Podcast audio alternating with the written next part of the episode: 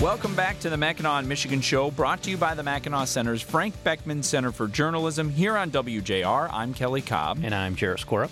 So this week, both President Biden and former President Donald Trump are coming here, or have been here, to talk UAW shop, stand with the picket line. Mm-hmm. Uh, it's created some fascinating politics, and there's a lot of reasons why both people uh, have been here this week. Uh, we have Ingrid Jacques with USA Today on the line, who has been following this closely. Ingrid, welcome to the show. Thanks for having me. So, um, this seems to me, just right off the bat, Donald Trump announced uh, some time ago that he was coming to stand with the picketing UAW workers. And then a short time after that, Joe Biden says he's going to come stand there and he's going to come the day before Donald Trump. Can you parse the politics on that one for us? So it sounds like Biden's quite the copycat to me. But yes, uh, Trump came out several days uh, ahead of Biden deciding that he also needed to come to Michigan. So, I mean, the dynamics there are very interesting that you have a former Republican president who, you know, saw this before the current Democratic president that this would be a good opportunity to come talk to these union workers, um, a lot of these working class voters that that did support Trump back in 2016. And you know, Trump's he he's savvy about, these kinds of things, and he knows that there's a real opportunity here to win back some of that support this time around. Um, those voters seem to go back more for for Biden in, in 2020, but I mean, as you all know, I mean, Biden is incredibly unpopular, especially when it comes to his handling of the economy. Um, there was just a new poll out this week from the Washington Post, I believe, that has that shows Republicans are trusted by um, upwards of 20 points more than Democrats right now on the economy. So uh, that's all looking pretty bad for for Biden. And now it looks like he's just trying to play catch up to Trump in making this visit to Michigan. So yeah. it, the dynamics are very interesting. I was uh, a little amused because the the UAW talked about one of their contract negotiations and and over the amount of uh, raises they needed, and, and they said, well, hey, you know, inflation is pretty high, so maybe the president of the UAW can mention that, um, you know, when he when he meets with President Biden. Um, so, uh, Ingrid, this is an interesting situation. You, it's not just, um, you know, our our current and previous president visiting, but Congressman John James went to the pickup picket line. Bernie Sanders was at the picket mm-hmm. line. Our governor was at the picket line. Mm-hmm. Um, nobody's really uh, visiting the the company side of this. Um, why even kind of across the spectrum? What is the you know obviously everyone wants to be seen standing with workers. Is there a mm. limit to that? As this drags on for a long time and and public opinion changes or starts really affecting Michigan's uh, what, what's your take kind of on the bipartisan approach to standing with the workers and, and why that's happening nowadays?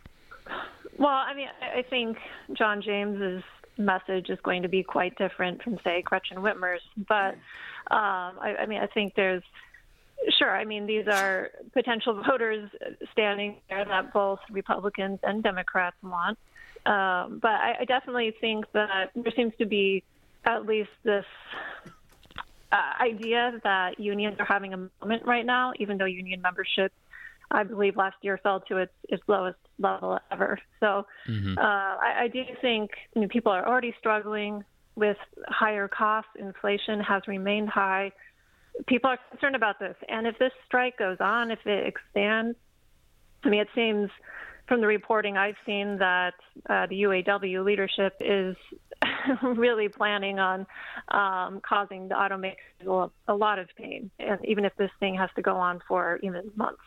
If that happens, uh, people across the country are going to feel it, and I think this will just only compound negative views of how Biden Biden's handling the economy. Yeah, well, it's a really interesting situation, and and on the union unionization side, I mean, I, if people want to unionize and join any group and, and join together to, to bargain over wages, I say, you know, more power to them. You know, the problem Sure. here, of course, in Michigan is that uh, our state legislature reversed our right to work law, meaning that whether you agree with the union or not doesn't matter. Everyone that Right. works in those auto plants now have to, to pay money to the union. Um, but I do, there is this interesting thing where, where unions, t- they don't have a, super strong incentive to uh, care. I mean, they should care about the health of the company if you, you, but they're kind of drawn towards, I guess, what I would say is short-term thinking. And people, of course, everyone wants workers to get raises and have better benefits, but they're the problem with that from the economic perspective is just the trade-offs of that, and we're beginning to see that. So it was just announced um, this week that one of the announced Ford plants, widely touted by the governor, is now on pause. Um, there have been Yeah, layoffs. huge. Yeah, there have been layoffs at downstream factories as the trade offs kind of come into be. And of course, the long term trade offs here in Michigan, which is a shedding of auto dro- jobs to southern states and out of the country. And so, I mean, it, it's Right. great to have higher wages, but there's always a cost to that. And the question is, what's what's the cost and how worthwhile is it? Well, I mean, I think there's been a lot of tensions lately between the union, between the UAW and President Biden over, uh, you know, his desire to accelerate the shift to EVs. And um, UAW President Shawn Fain has really been pushing back against this extremely fast timeline. And so Biden's kind of playing both sides of the fence, you know, saying he wants U.S. auto companies to really lead the way, um, take back some of the market share from Tesla if they if they can. But that's going to be a costly change um, as they make that move. And uh, if the UAW is saying they're going to try to drive up costs for the auto companies with higher wages and um, you know much much more um, exceptional benefits, then that's going to put the automakers in a tough position. Uh, but uh, you know, I think when Trump's here, that's the message he's going to be saying. You know that that uh, he would slow down that shift to EVs, um, get the EPA uh, out of out of the automakers' business, and resonate with a lot of these folks who are worried about losing their job. Jobs. You just don't need as many workers to uh, make an EV as you do a, a traditional gas-powered engine. And you do see that shift. I mean, I, I I was reading a story that uh, Biden is essentially saying, "Hey, look, we can get these higher wages, and you can still make EVs. It's a win-win for everybody, for the climate activists and the environmentalists that are behind him, and for labor unions." But that disconnect with Shawn Fain and with the UAW is real, which leads me to believe that Shawn Fain doesn't like union members genuinely can't see it that way because it's not true, right? Tesla uses about half the number of people to build a car than uh, you know than a combustible engine in one of the big three companies do.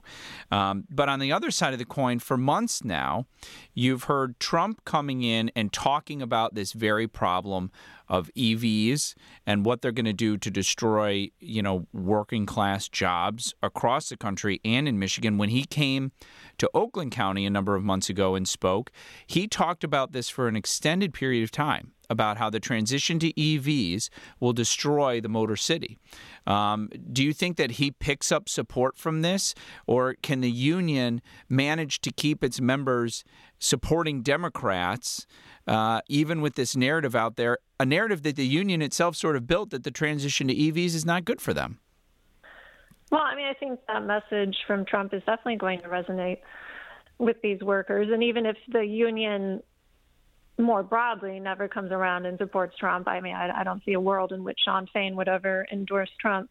But I mean, what happened? Like, I think we could maybe see like what we what happened in 2016 when I think Hillary Clinton only won the union vote by about eight points over Trump. So I mean, he did he did uh, really pretty well among those workers. That's part of how he was able to squeak by with a win here in Michigan. So um, I, I do think there's an opportunity to win back some of that support. But um, you know, as a whole, I'm sure the unions themselves are still going to solidly be in the Democratic camp. But they're they're going to make Biden work for their endorsement here. Mhm. I think having a sitting president on the picket line with workers that's unprecedented as as far as I can tell. And um, I mean, that's going to put him in a position where he's he's definitely picking a side.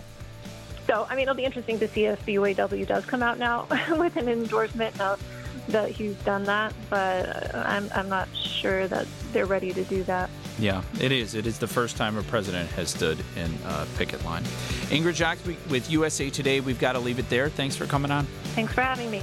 And we'll be back after a brief break with more of the Mackinac, Michigan show on WJR.